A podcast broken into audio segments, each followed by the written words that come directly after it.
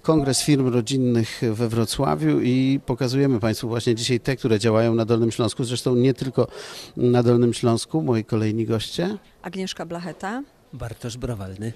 Państwo reprezentują Hutę Julia w Piechowicach. ostatnią hutę tego typu na Dolnym Śląsku.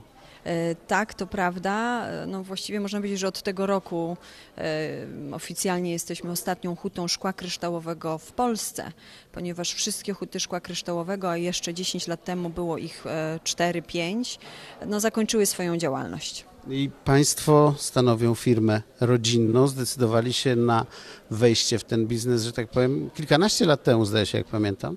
E, Tak, w 2006 roku jako, no, jako rodzina e, kupiliśmy e, zakład i rzeczywiście było to bardzo trudne przedsięwzięcie, pewnie na większą skalę niż żeśmy się spodziewali, ale myślę, że właśnie ta rodzinna specyfika i duża elastyczność pozwoliła nam przetrwać te wszystkie trudności rynku i dzięki dywersyfikacji działalności jesteśmy do dziś i rozwijamy się dalej. Ciekawe, bo jak pamiętam burzliwe lata 90. na Dolnym Śląsku, to największe e, problemy, takie głośne historie, bardzo brutalne nieraz, to właśnie kwestie porcelany w Wałbrzychu, tego, ym, tego segmentu biznesu. To czemu się Państwo zdecydowali akurat na to? To jest właśnie to z pokolenia na pokolenie.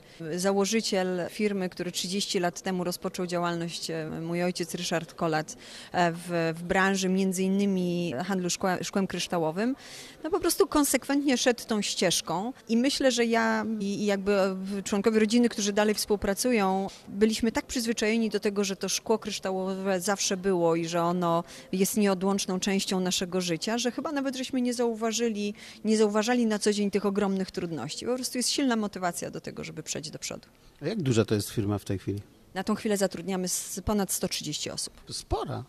E, Tak, no jesteśmy średnią. e, Ja wiem, że w tych kategoriach to się mieści, ale jednak jak na tego rodzaju biznes, to moim zdaniem całkiem dobry wynik. e, Tak, myślę, że to jest to, o czym też powiedziałam, że mamy zdywersyfikowaną działalność i dzięki temu jakby prężnie się rozwijamy i też uzupełniamy się w tych takich momentach kryzysu, w momencie, kiedy handel zagraniczny e, jest e, słabszy przychodowo, to wtedy wzmacniamy się turystyką, która u nas jest bardzo silna. A jak y, to wygląda, jeśli chodzi o sprzedaż? Większość w Polsce, jaka część na Dolnym Śląsku, jaka część za granicą? Większość naszej sprzedaży to wciąż rynek zagraniczny, natomiast e, inwestujemy mocno w rynek krajowy w Polskę, bo chcemy pokazać Polakom, że e, kryształ ten współczesny jest świetny. Pewien, że tak powiem, nimb e, st- staromodności, makatki, Tak, babci. te rżnięte wszystkie kielichy i tak dalej, które przestały być modne po prostu, prawda? Tak się myślało i wciąż czasami jeszcze tak się myśli. A my właśnie chcemy to zmienić, pokazać Polakom, że polski kryształ, polskie szkło kryształowe może wyglądać świetnie w nowoczesnych e, domach. Jest szkłem użytkowym, nie ma stać zakurzone w gablotce, tak? tylko się go świetnie używa i jak wszyscy mówią, w lampce kryształowej wino smakuje lepiej. A jak to jest z tymi rynkami zagranicznymi? Gdzie? Jest to kilkadziesiąt rynków właściwie na wszystkich kontynentach. Mamy klientów z Brazylii, Stanach Zjednoczonych, we Francji, Arabii Właśnie Amerykanie takie klasyki lubią chyba, tak? Arabowie też? Tak, tak, to zależy oczywiście, specyfika każdego rynku jest inna. Produkujemy szkło kryształowe na przykład e, do Arabii Saudyjskiej czy do tego basenu tych krajów, gdzie jest złoto, czerwień. Także tutaj specyfika każdego rynku jest inna, natomiast em, udaje nam się sprzedawać nasze szkło do kilkudziesięciu państw na świecie. A do Chin też? Bo wszyscy teraz się starają o Chiny. Do Chin nie. O, to może to jest jakaś droga rozwoju. E, Ja myślę, że tam pewna świadomość em, e, tego, jak e, piękne jest szkło kryształowe, dopiero się budzi. Jest to rynek perspektywiczny, e, natomiast e, my tam na tym ry- rynku raczkujemy. A ta część y, turystyczno-edukacyjna y, na czym polega? Pewnego dnia po prostu otworzyliśmy hutę dla zwiedzających. Można przyjść zobaczyć cały proces. E, Turyści właściwie od tego żywego szkła, od wyciągania go z pieca są o metr dwa. Mogą rzeczywiście zobaczyć, jak wspaniały był kiedyś europejski i polski przemysł. Także jest to doświadczenie e, wręcz, niektórzy mówią magiczne, kiedy od A do Z widzimy, jak produkuje się szkło kryształowe tradycyjną, ręczną metodą. A firma rodzinna to co to znaczy w waszym wydaniu? No, w naszym wydaniu to myślę, że są silne relacje. Myślę, że każda firma rodzinna e, świadomie bądź nieświadomie na tym się opiera.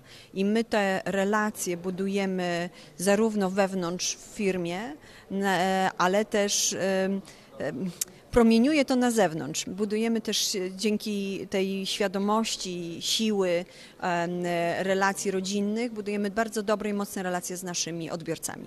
A koniunktura, która podobno w tym być może przyszłym roku będzie nieco gorsza, jakoś widmo tego pogorszenia patrzy wam w oczy. Jesteście przygotowani na takie gorsze czasy? W ogóle da się przygotować?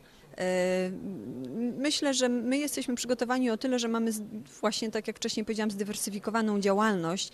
My już żeśmy przez te ostatnie kilkanaście lat przeszli różne złe okresy, również na rynkach zagranicznych, ponieważ nas to teraz e, pewnie dotknie na rynku krajowym, e, może, może być jakaś stagnacja, ale my żeśmy to przechodzili na bardzo silnym dla nas kiedyś rynku irańskim, na, na, na rynkach na, w, w Turcji, która była naszym bardzo mocnym odbiorcą. Czy jakby załamywała się ta sprzedaż? Tak, tak, tak. I, i my jesteśmy przyzwyczajeni do tego, że raz na górze, raz na dole.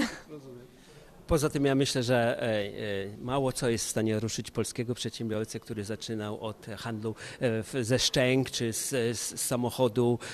Oczywiście To pan? nie, to nie ja, to mój teść, natomiast jakby wszyscy, wszyscy jesteśmy doświadczeni przez różnego rodzaju kryzysy, przez różnego rodzaju trudności. Ja nie mówię tylko wyłącznie o naszej firmie, ale o polskich przedsiębiorcach, którzy rozpoczynali 20-30 lat temu biznes. To nie znaczy, że bagatelizujemy oczywiście wahania koniunktury, natomiast myślę, że, że te firmy są mocno przygotowane i są bardzo elastyczne i przy ewentualnych wahnięciach tej koniunktury reagują bardzo szybko. Jak się to tak zwane, piękne sformułowanie, otoczenie biznesowe w Polsce zmienia w ciągu ostatnich, nie wiem, prowadzicie biznes przez 13 lat, tak? To, to, to jak to wygląda z Pani punktu widzenia? E, Ja myślę, że jesteśmy coraz bardziej innowacyjni, ale innowacyjni nie na poziomie e, innowacji technologicznej, bo jako firmy rodzinne często no, jakby czerpiemy z zupełnie innych zasobów, bardziej właśnie opartych na emocjach, relacjach, rodzinności.